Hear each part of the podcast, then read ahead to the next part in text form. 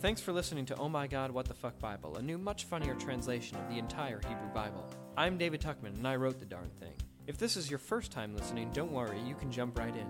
This month, we'll be talking about the dreams of Pharaoh and Joseph and what Judaism thinks of them. And there'll be a quick recap before we read the Bible stuff so that you can get caught up. If listening to every episode beforehand is more your thing, you can try the first three Just the Bible Bits episodes of the show, which will speed through the first 18 episodes playing just the parts where we read the Bible. If you want to listen to every single episode, go to the massive SoundCloud playlist at www.soundcloud.com slash omgwtfbible, but that's if you have an extra 10 hours to spare. If you enjoy this month's show and have something you'd like to share, drop me a line at omgwtfbible at gmail.com. Or you can post a comment on the Facebook page at www.facebook.com slash omgbible, tweet at, at omgwtfbible, or comment on the blog at www.omgwtfbible.com. You might also want to consider signing up for the mailing list by clicking on the link in the rightmost column on omgwtfbible.com. That way, you'll never miss a live show or podcast episode. Another way to make sure you're invited to every live show is to join the Facebook group by searching for it on Facebook. If you like the podcast, please rate and review it in the iTunes Store. It only takes a minute and really helps. Enough of the preamble, now the recap. Previously, in the Bible, God created literally everything, including Yaakov and his son Yosef. Yosef pissed off his brothers, was sold into slavery, and was framed for sexual harassment and sent to prison. Enjoy the show.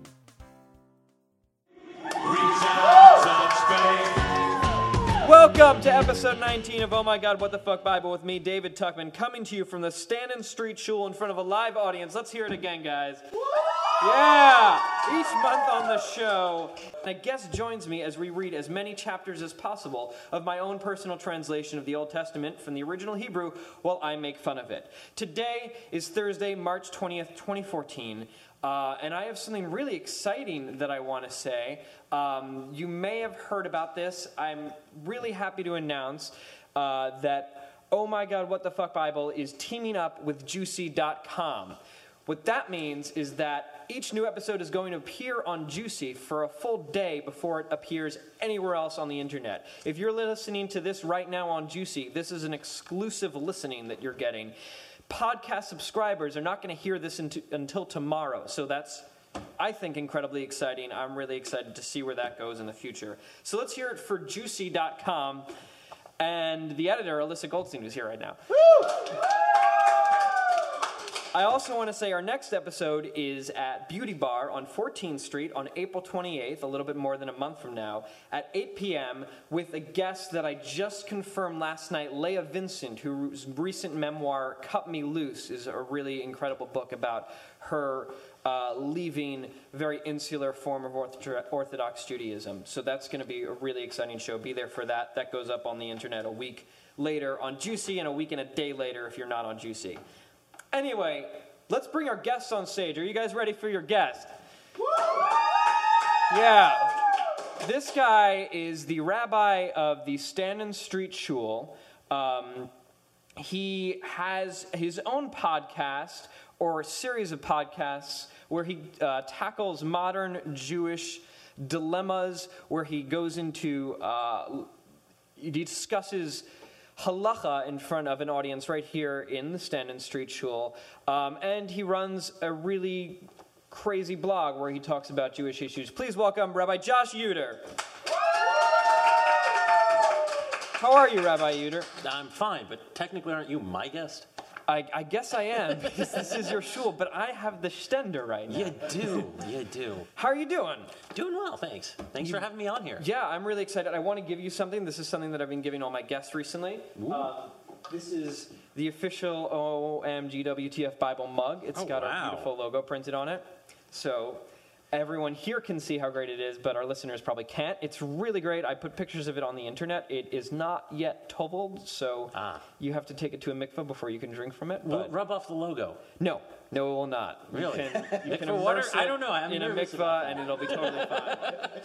Uh, so you are. I, I like to talk to my guests about their religious background. Um, obviously, you are the rabbi of an Orthodox shul. You're an observant Jew. Um, how did you grow up? How did I grow up? Uh, well, my father was a rabbi himself. Okay. And he was a graduate of JTS back in the day when. The Jewish Theological Yes, the Jewish Theological Seminary of Conservative Judaism at a time when a really significant percentage of them were still fully observant, what you might call modern Orthodox today. Uh, there was a split, in which point he split too, but the ideology that is that he had from and what he learned there kind of. Uh, sustained all the way through. In fact, uh, I posted on my website his letter of resignation when he left the rabbinical assembly. And most of the complaints he had against rabbinical assembly, he has against the Orthodox Jewish establishment. So, yes, technically Orthodox, but the way that I was raised doesn't fit neatly into, well, this is conservative, this is Orthodox. It's on a completely different wavelength. So, it involved, you know, certain approach to learning, a certain approach to questioning, uh, what's considered a good question, how do you go about answering those questions, what are better answers than others. So, like going up, you know, growing up, I went to an Orthodox yeshiva, but the way it would usually work is I'd go to school, I'd learn stuff, I'd come home. My father would say, What did you learn in school today? I'd tell him, and then he'd go on a half hour rant on how my teacher was an idiot. Um, so, yeah, that's not really helpful when you're a teenager or younger, like trying to sort of this stuff out, but it's useful practice for real life. So you you yourself don't necessarily fit into uh, an easily labeled position. I don't would think imagine. so. No. I don't think so. Or at least not with a not with the language that people use a lot today of, especially within Orthodoxy, modern Orthodoxy, open Orthodox. Right. So a lot of those definitions don't really fit neatly, even though people might try to throw it. And honestly, it's never been something that I've cared about. If, if you how had to, label. how would you label yourself? Usually, I would, I, I would use something like modern Orthodox simply because it would make sense to more people, Mm-hmm. even though I'm not entirely sure what the label means, because no one owns the term Orthodox. No one owns the term modern Orthodox. At least with conservative Judaism, you've got a clear body that can tell you here's what conservative Judaism believes at any point. Mm-hmm. But we've been arguing over what we now call Orthodox Judaism for a really long time. Yeah. So no one really owns the term anymore. So I use it because as it is, you know, people don't really know what I'm talking about. So it's just easier to say modern Orthodox instead of like going through, you know, a half hour discourse over Jewish sociology and Jewish law. And if you want to hear one of those, you can tune into Rabbi Yuter's podcast. Speaking of which, I mean, you, you you're you sort of have a project where you're laying out a pretty comprehensive uh, collection of your essentially your theological program, where you're going through halacha and uh, Jewish law and talking about how you interpret it, and you're also talking about your own Jewish philosophy.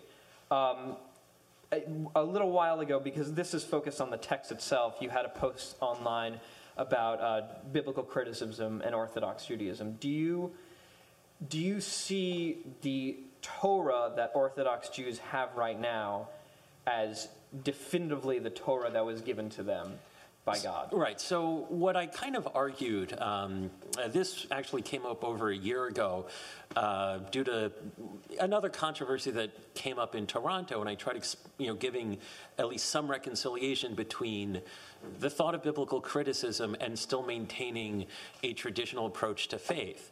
And one of the biggest challenges is that in the language of Maimonides, where he writes about the eighth principle of faith, He has 13 he has 13 of them, so this is number 8 of 13. Right. He writes that a fundamental principle is believing that the Torah, that we have in our hands, is what God gave to Moshe.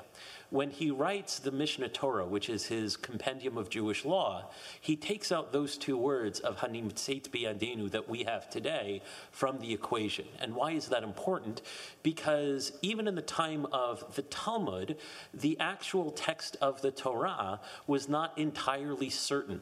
Uh, they didn't know how many letters were in the Torah because certain spellings, whether or not you had extra vav or extra yud, that would throw off the letter counting. It's also a good reason why the Bible codes are a complete scam. um, that alone. Right. But there are also you know other textual variants that you find even in the time of the Talmud, and it hasn't gotten better since then. And once you've got one change, then it's no longer 100% certain that the exact text that you have is what God gave Moses. But once you have that distinction, I think you wind up, you could in theory solve a lot of issues where you can still believe God gave a Torah to Moses, but that may not necessarily be the text that we're working with today. But if you, I would still say from a religious perspective, you still have to treat it as if this was the will of God. It might be the best that we have, but you treat it as the best that you have. I like I, that's interesting because it's a um, it's an it's a, an orthodox perspective where it, it accepts at least some pieces of biblical criticism. Well, let me stop you there. I'm sure people would argue that what I just Oh, said yes, isn't orthodox. Right. Right. So there's a whole fight about that. In fact, when I even argue that, um, one of the points I tried making was that Maimonides probably changed his mind because when he wrote the um, the 13 Principles of Faith, it was relatively early in his career. It would have been sometime when he was between 18 and 20. When he wrote the Mishnah Torah, it was. and we know they know everything, Right. I mean, how much did you know at 18? everything. Yeah. Um, whereas when he wrote the Mishnah Torah, it was 40. So one, you know, people were indignant. Tend to change your mind a little bit. Yeah, but people were indignant when I even suggested that maybe he actually changed his, you know, mind. It's like, oh, you can't say that. Like, if I were to go up to someone and say, the way that you think about things at 40 is exactly the same way you thought about when it was 18, you didn't learn anything new, you never developed your thought, people would take that as an insult. But Yeah. there's no qualms about saying, no, Maimonides at 40 was exactly the same as Maimonides at 18. I think when you're when you're talking about historical figures who lived, you know, centuries ago, it's a lot easier to flatten them and take the entire corpus of their text as something that was written at one time hmm. and not to see development of a human being in there. Yeah, and even so, even taking that away, the, the argument was, well, when Maimonides said, Hanim B'Yanenu, the Torah that we had in our hands, he didn't really mean it that literally. Like, well, even if I agree with that, it in no way negates what I just said in terms of the core argument of Bible criticism. So, eh, what are you going to do? Speaking of Bible, are you guys ready to hear what we're up to? Are you guys ready for the Bible? Because we gotta, we gotta race along. So let's get right into our reading. Um, to give you all a little bit of a recap, previously in the Bible, God created literally everything, including Yaakov and his son Yosef. Yosef pissed off his brothers, was sold into slavery, and was framed for sexual harassment and sent to prison. This is Torah, a loose translation. In the beginning, chapter 42, or Genesis 40, verse 1 to 40, verse 23, in which Yosef acts as an unlicensed therapist. Yeah, but technically he was in prison at the time, so what are they going to do with him? Send him to extra prison. He was the like ruler of prison. He was the boss of the prison. All right. So demote him at least. Okay. After that, the king of Mitzrayim's official drink purveyor and his official baker screwed up. Paro blew his top at the two eunuchs. He handed the captain of cups and the captain of cakes in the custody of the captain of cooks, and they en- ended up in Yosef's dungeon. The captain of cooks put Yosef in charge of those eunuchs, so he attended to them. After a few days in Yosef's custody, both men dreamt on the same night. Each dream had its own meaning. Hmm. When Yosef came to them in the morning, he saw that they both were they were both angry. Why do you have such sour faces today? Yosef asked the eunuchs. Maybe because they're in jail. You'd think so, but why then? Why are you so sad? But as opposed to any other day, Right. I mean, it must have been a very happy jail if It just was one day. Bummer. captain yeah. of cooks. Cap, yeah. We both had dreams, they said, and we can't interpret them. But God can, Yosef said. Oh, gosh. Please tell me your dreams. Only was from. He was. So the captain of cups told Yosef his dream. I was in my dream, he said. I saw a vine in front of me. The vine had three branches. They blossomed before my eyes. The fruit came out, and the clusters became grapes. Paro's cup was in my hand. I took the grapes, pressed them into Paro's cup, and put the cup in the palm of his hand. And then it spilled because that's not how you hold cups. Unless he was making kiddush. Maybe he was like this. Right, You know, that's how people make Yeah, kiddush. they hold the palm of their hand. Yes, or maybe he was doing Yeah. kiddush. yeah, this is, Paro was Jewish the whole time. This is my interpretation, Yosef said. The branches, three branches, represent three days. In three days, Paro will raise your head by restoring you to your former position. You will put Paro's cup into his hand like you used to when he was in charge of his drinks. So Paro had a person whose entire job was to bring him drinks. I don't see why that's so shocking. No, it's not. He's a king. It's just let's just folk, let's just simmer on that for a moment. Well, look, P. Diddy has a guy who holds his umbrella. You This would think is- Paro has a guy who just serves him drinks. This is very true. right? Please, when you've been saved, remember me. Do me a favor and remind Paro about me so that I can be taken out of this place. Because I have been kidnapped from the land of the Hebrews, and I have not done anything worthy of being thrown in this pit. Uh huh. You're complaining to somebody who's in jail for getting a wine order wrong. You're preaching to the choir here. yeah, but dude, he had one job. I know. I know. Uh, also, you know, fun fact with the Midrash there in terms of We're of. all innocent. Well, not all innocent. According to the Midrash, the thing that he got wrong was he brought Paro a cup of wine that had a fly in it. Right. And Which, you know, Well, you would think. What are you gonna do? You have well, maybe take it out before you give it to the king. maybe, but you don't expect to go to jail. You don't serve a king again. It's True, your only true. job to give. And If listen, there was a fly on that umbrella, P. Diddy would be pissed. Uh, exactly, or it could be Par asked him what this fly, what is this fly doing in my drink, and he said the backstroke. Right. that alone would be worthwhile getting thrown in That's prison. impertinent. Yeah. Right? So, the captain of cakes thought this dream interpretation was pretty good. I also had a dream, he said to Yosef. There were three wicker baskets on my head. So, in translating this, I've discovered that apparently, I might have missed it, but the adjective describing the baskets is yet another word lost to history. Maybe it means wicker, it could also mean white, or that the baskets were full of white bread. The top basket held all the baked goods Paro eats. A bird ate from the basket while it was still on my head. This is what I see, Yosef answered. Oh boy. Three baskets are three days. In three days, Paro will raise your head by removing it from your body. Then he'll hang you from a big tree, and birds will eat your flesh. Ew, and weirdly specific. You should know, this is actually like the second connection to Purim so far that we've probably Right, seen. We yes. just had Purim this past week. Wine and. So first, people. well, not no. First, we had the eunuchs. Oh, right. right. Because you've got you've got that thing with Cerise Paro that Mm-hmm. you know in the Cerise Hamelach that is sometimes the referred to eunuchs, as eunuchs. Of, of Pharaoh and the eunuchs of Fair the king. Then you got a guy that was hanged. Right. Right. We got we got another one later on too. Mm-hmm. Anyway, three days later, it was Paro's birthday. He made a party for all of his slaves. He had no friends, only slaves.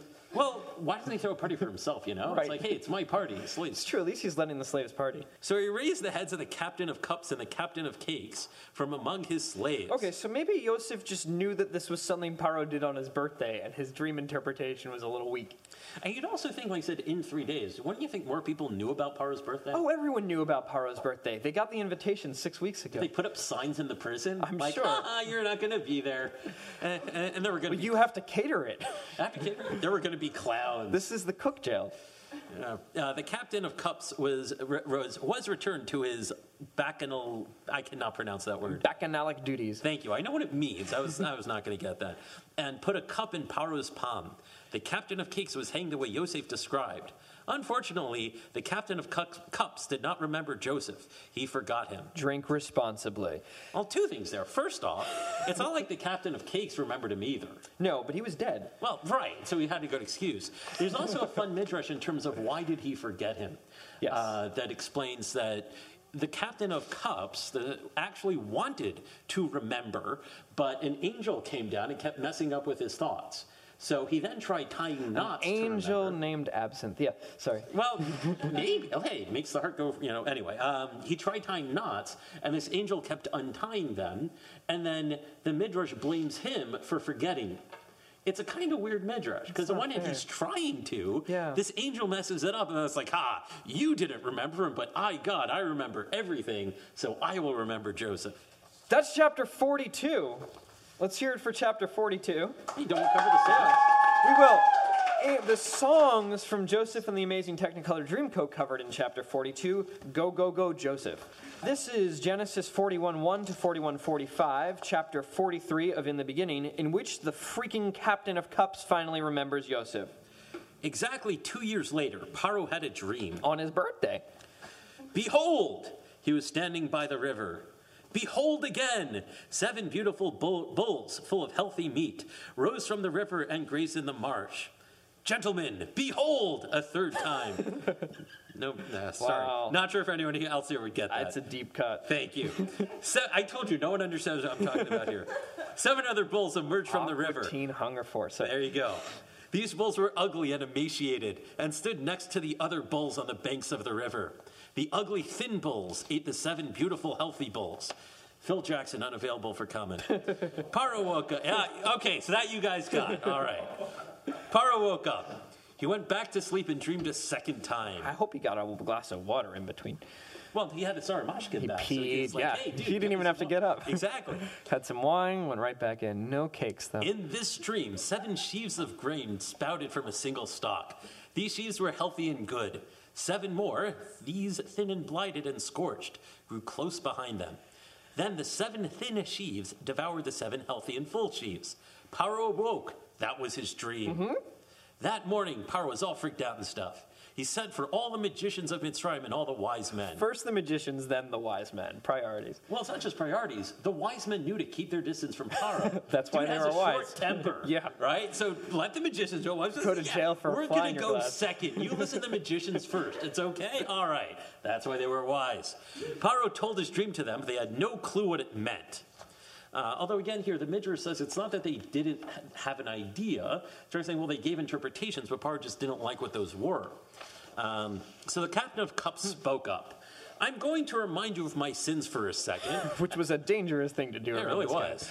Uh, he said to Paro, The Lord Paro was pissed at his slaves, and I was placed in the custody of the captain of cooks, me and the captain of cakes. He's dead. One night, both of us dreamt dreams, each with its own meaning. There was a Hebrew kid in there with us, a slave of the captain of cooks.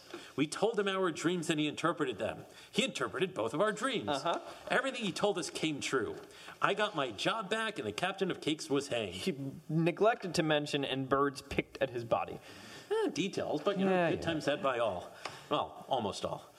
Uh, Paro summoned Yosef, and he was rushed from the pit. The pit, the same word used for the place his brothers put him. There's no escape from the. Do not try escaping from the pit of despair. Uh, they shaved him, changed him, and put him in front of Paro. I had a dream, Paro said to Yosef, and I have that cows would not be judged by the color of their spots, but how quickly they could eat each other. and I have no. and I have no idea what the hell it means. I've been there. Yeah, I've heard that you can explain dream. I don't do anything, Yosef said. God will respond and will say how Pharaoh's doing. Mm-hmm. In my dream, Pharaoh said to Yosef, I was standing on the shores of the river. Seven beautiful bulls full, full of healthy meat came out of the river and grazed in the marsh. Behold, there were seven other bulls. These ones were really, really ugly and emaciated. I have never seen bulls all this gross in all of Mitzrayim. The thin, disgusting bulls ate the seven healthy ones. The bulls were inside them, but you couldn't tell they were inside them because they still looked as bad as they did at first. Then I woke up. In my second dream, I saw seven nice full sheaves of grain growing on a single stalk. Behold, seven withered thin sheaves, scorched by easterly winds, grew close behind them. The thin sheaves swallowed the seven good ones. I told my magicians all of this, and they had nothing to teach me. One of them found a whole bunch of money in my ear, though. Ah, I don't know, maybe this is where Monsanto also got its start.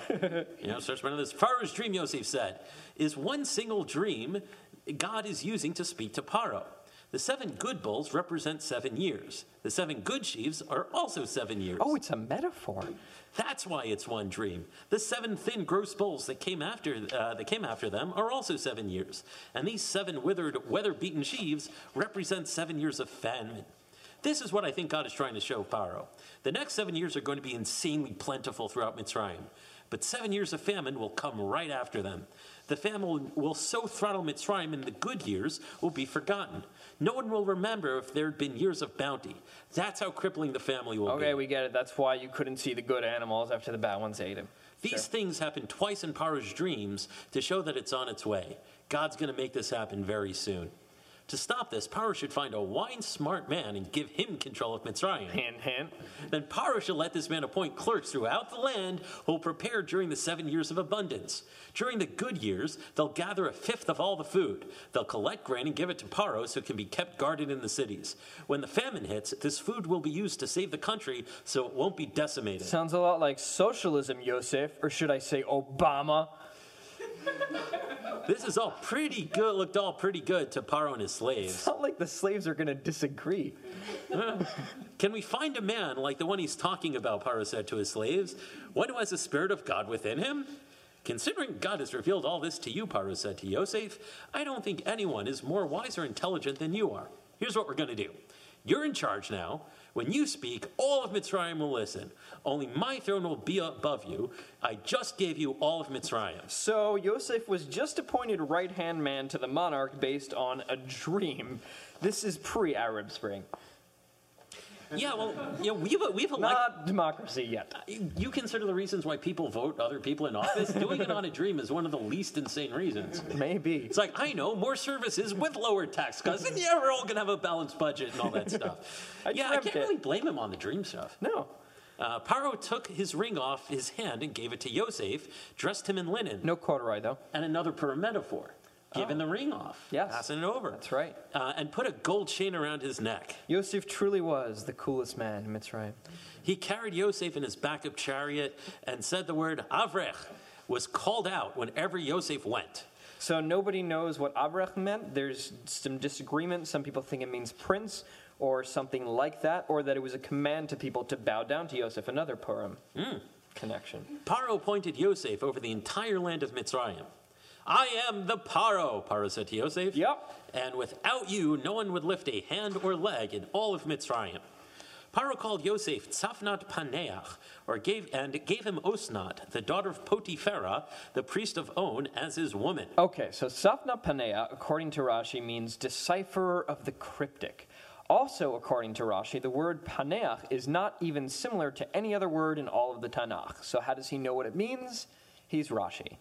Also, Rashi says that Potipharah, the uh, priest of On and father of Osnat, is actually Yosef's old boss, Potiphar. Apparently, his name had been changed to Potipharah to indicate to us that he had become impotent, uh, or he had already been a eunuch.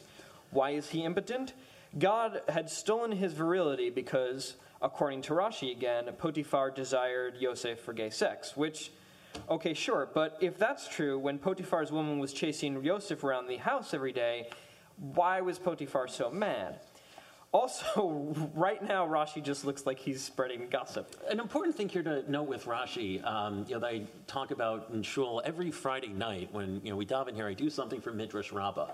So, and when I say Midrash, I usually refer specifically to Midrash Rabbah.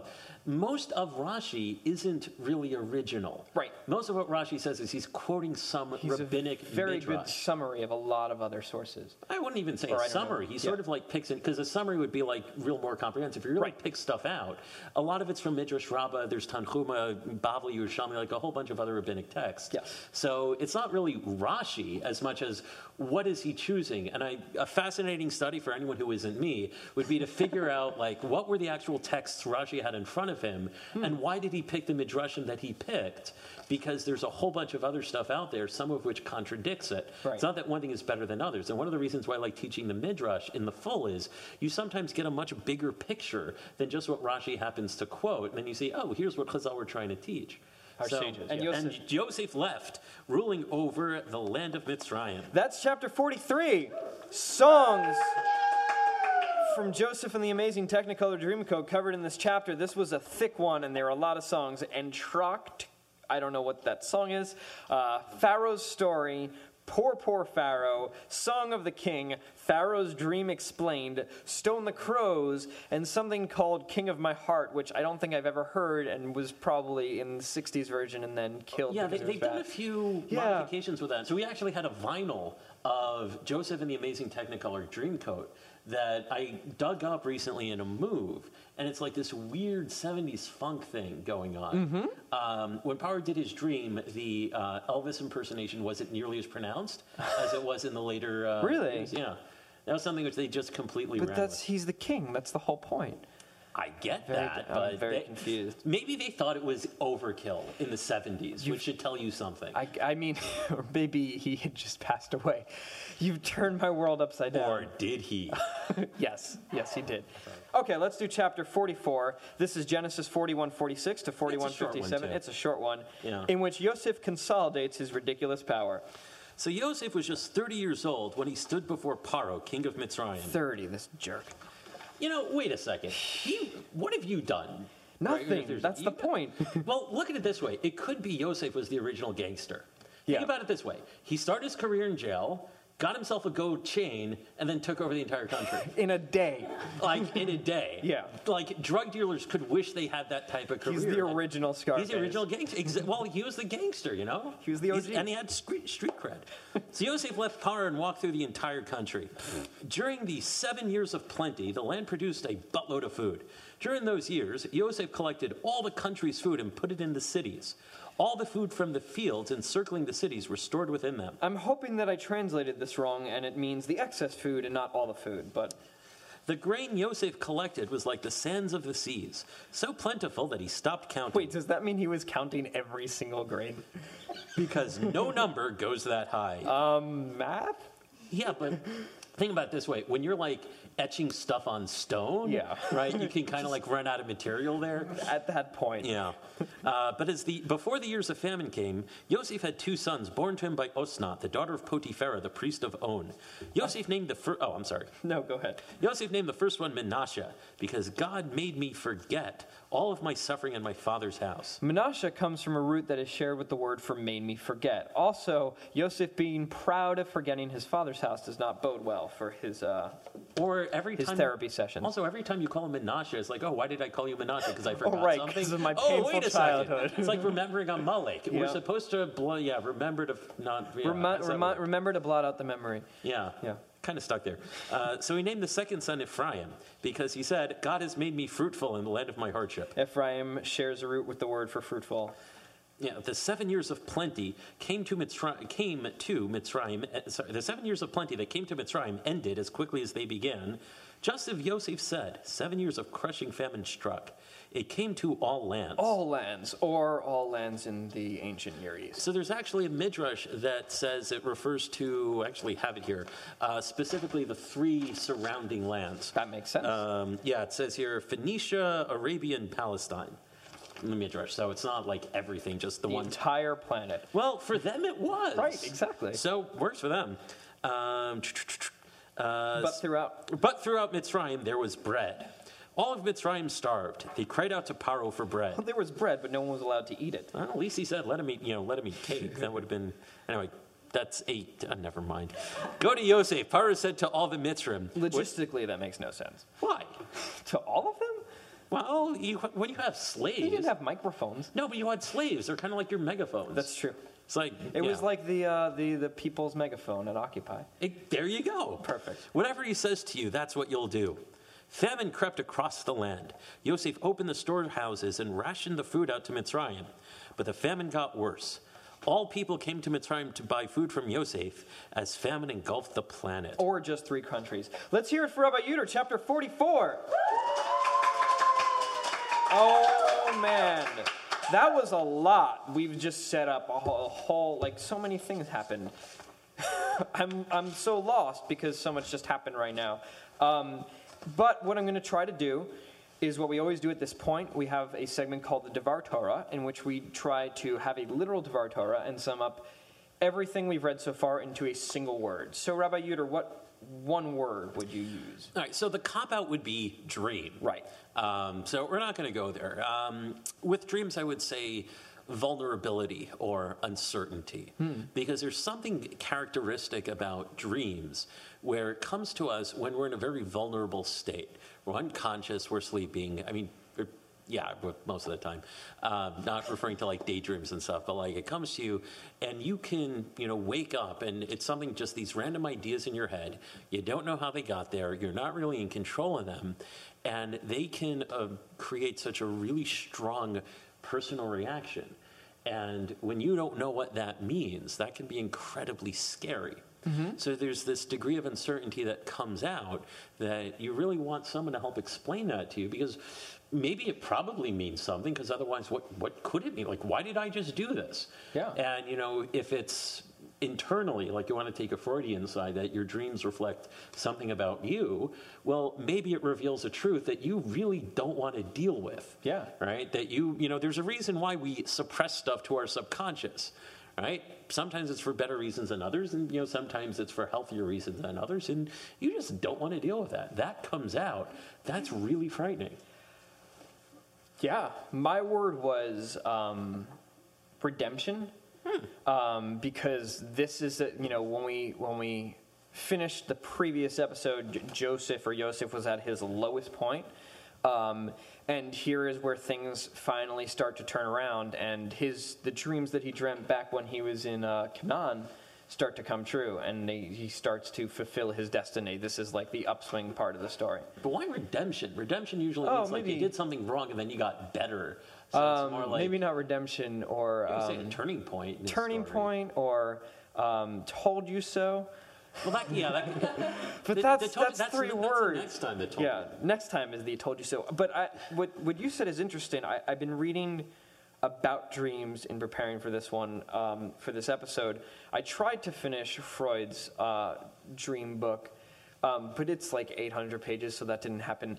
But it, what's interesting to me is that this very much reflect or how people treat dreams here um, in this episode and when Joseph had or Joseph had his dreams around his family, around his brothers, is uh, within the context at that point, people saw dreams as either like telling about a thing that had happened, reflecting something that's going on right now, or as predicting the future. Right. And people immediately say, okay, what does this dream predict? Which is not something that we do. Now we, we tend to think of dreams as reflecting our vulnerability, reflecting our unconscious. So I thought about that and tried to figure out what, if we were to use that kind of analysis, um, as you said, what Pharaoh's or what Paro's unconscious might be saying with this dream. And there is an idea that, like, river. I started with the idea that rivers from which the um, rivers from which the cows emerge reflect fertility or can reflect sperm, um, and cows tend to reflect like livestock would reflect fertility too, and um, the wheat probably also reflects fertility. And I realized that maybe Pharaoh's scared that he doesn't have an heir. And that's what's going on. He's maybe he maybe he had some children, or he's afraid of having or he's scared that he's not going to have a strong heir, which to me kind of made what happens next click. That when Yosef comes out and has this really strong interpretation, he just gives him the entire country. Also, more than that, the uh, according to the midrash, when the magicians uh, gave him an interpretation that he did not like, one of those interpretations involved he was going to have seven kids and they were all going to die. Oh, So you know, it could very well be. It's like, yeah, I don't want to wrestle with my own mortality. Right. I'd rather wrestle with the mort- potential mortality of everyone else. Yeah. Because it's a whole lot easier to deal with. absolutely. Yeah. To, to me, it just that's why he, he just clicks and gives it to him so fast. He sees him as his potential heir to carry on his uh, pharaohic legacy. I suppose who knows? Well, there was an element also of the Pharaoh, Pharaoh being a god. Yeah. So if Joseph has some sort of divine-based skill, right? That's you know usually having some divine skill or is usually a good thing to have on your resume when you're applying for the position of God. So you know if you don't have any of those natural heirs, like hey, you do godlike stuff, you you might be able to fill this in. Yeah. I think that's. I think we're gonna wrap this up Cool. um, in just a second. But I think we we did some. We had some really cool conversation. If you, as the audience, want to stay after, you can ask us any questions you like, or if you have any thoughts you'd like to share on what you read, please stay and talk. Um, Rabbi Yuter, as I write down what you're going to say, do you have any plugs? Or do you have anything and you'd like our audience or our listeners to check out? Uh, well, sure. First and foremost, check out the Stanton Street Shul. Um, it's where we happen to be recording this. We're at 180 Stanton. Um, Shabbos services are 9:30 every week, though people tend to have their own times when they wish to come. Um, we got two classes a week, uh, which all get posted online. I think they're a lot more fun in person because then you get to be, you know, actively involved and part of the discussion. Um, you can check out StantonStreetShul.com for um, events and updates. We are on Facebook at facebook.com slash Stanton Um, and yeah, just come to Shul. What about you? Is there anything anywhere on the internet people can connect with you? Ah, yeah. If you're interested in my stuff, uh, you can follow me on Twitter at, at jyuter. Uh, though I warn you, it's mostly bad jokes. Um, my website is joshyuter.com, very easy to remember. Um, and that's where you can find not only the audio recordings of the uh, classes that I give here, but I also post source sheets if you want to follow along, or if you think I'm completely crazy and want to take this stuff to another rabbi and have him explain all the stuff that I spoke. That's actually an important point about why I do that, why I'm really insists on giving out sources, because it's not about me. It's like, here are sources, here's what I think it means. If you don't like it, you know, don't like what I said, well, then take these sources to someone else and have someone else do a better job. Yeah. Um, so feel free to, you know, check out all that, and uh, yeah, Thank you so much, Rabbi Yuter. thank you for having me. It's been it's been a real pleasure. I want to thank uh, some people at the Stanton Street Shul. I want to thank Ephraim Rinsky and Ray Katz for helping make this happen. Um, I want to thank our audio engineer John Passaro. Wendy Chin for our marketing materials. Again, Rabbi Yuter for being our amazing guest tonight. Our live audience. Thank you for listening. Be sure to check us out next month at Beauty Barn on 14th Street on April 28th at 8 p.m. with Leah Vincent. Because next month in the Bible, Yosef's brothers have bad vision.